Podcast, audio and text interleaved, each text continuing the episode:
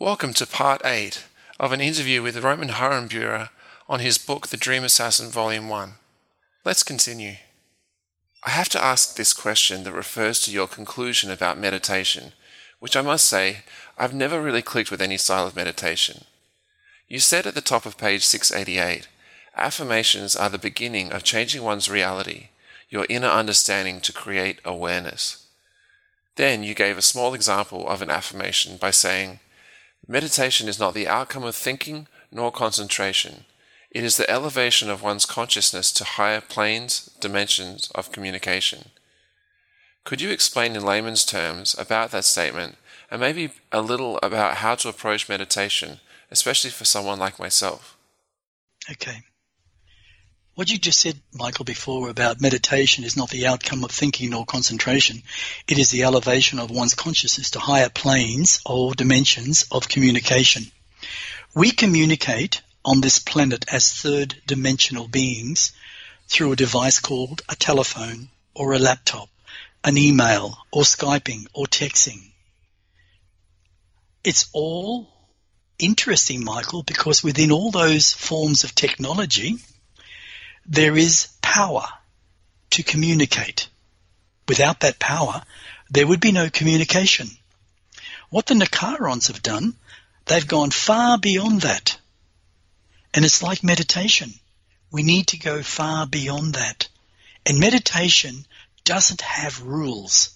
It doesn't have hardness in how to do it. Meditation is simply sitting closing your eyes, allowing natural thoughts to come into your mind. And then all you have to say is those thoughts, next, next. And what you'll find is thoughts will change to another thought, another thought, another thought, until eventually you'll start to feel nothing, as if you're floating. That's the beauty of meditation. Some people can meditate pulling weeds out of the garden because that's all they're doing, or they're thinking in a creative way. Some people can be sanding a car down to paint it. Others can be just walking down the street reading a book. There are no rules to meditation. What I do and what I have found the best in my understanding is stilling the mind and stop the chatter of the human brain. The human brain does not understand anything beyond logic. It doesn't have the awareness because it doesn't have thought consciousness. Thought consciousness begins in the mind. And eventually, the logical side of the human brain starts to accept it because it feels as if it's being dominated with something it doesn't even understand. So it's curious. But if you don't put that curiosity on the shelf, nothing will ever change in your life. That's why I use a very, very simple meditation. I get people to close their eyes. I get them to visualize. And it doesn't matter if they see it or not but just see an island in the distance. And what you're doing is floating out of your body towards that island. And the f- faster you fly, the quicker the island is in front of you. And as you land on the beach very gently, you look around the beautiful white sands, the beautiful palm trees, the birds, the waves, the water washing up on the sandy beach. And then you see a beautiful bamboo table and a bamboo chair. And you walk over to it and you sit down facing the ocean. And there's a piece of paper in front of you saying, This is you. That's all it says. This is you.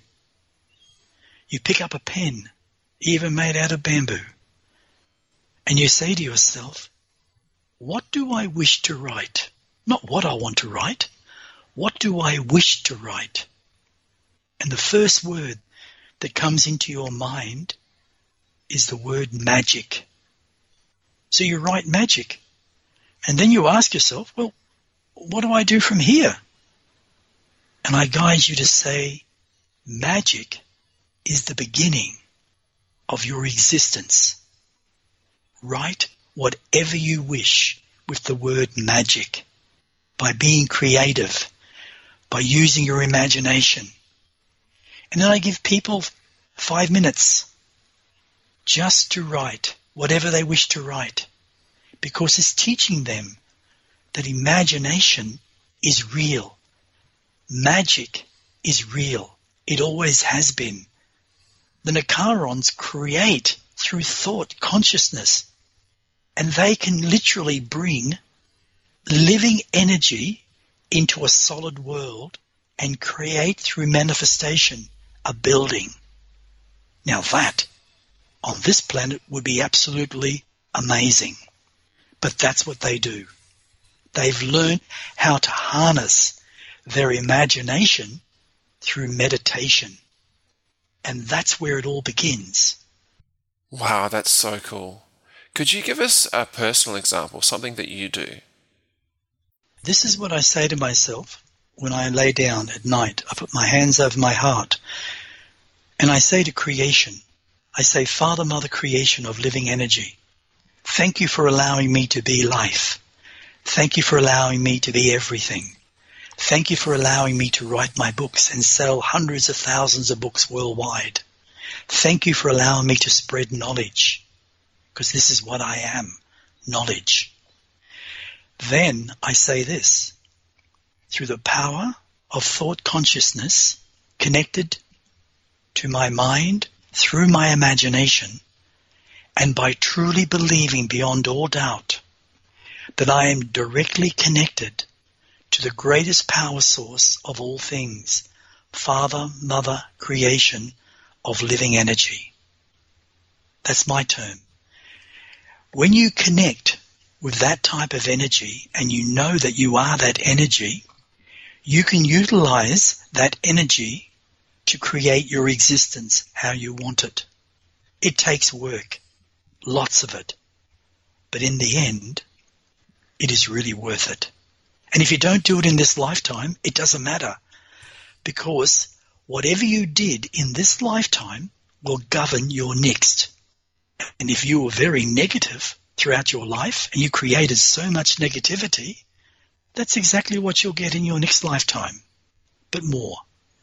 But if you create your life from a loving heart in positivity, that's what you'll get. You'll evolve more and more and more in a positive way, not a negative way. And you'll also be able to communicate with inner worlds, inner dimensions, outer dimensions, parallel worlds, other beings that you never thought were possible, other worlds that you never thought was possible. That's the end result. You become what you truly are, living energy. And you can manifest and create any form of body, anything you want. But it takes a lot of work, but it's worth it. Well, I bet it is because you're experiencing it now. You're dream times, well, really, it's your out of body times. They've evolved and evolved and evolved as your consciousness has evolved. Yes. And everybody, Michael, has that possibility. Absolutely. Doesn't matter who you are, what you are, whatever your background is, every single person has that possibility. But you have to want to.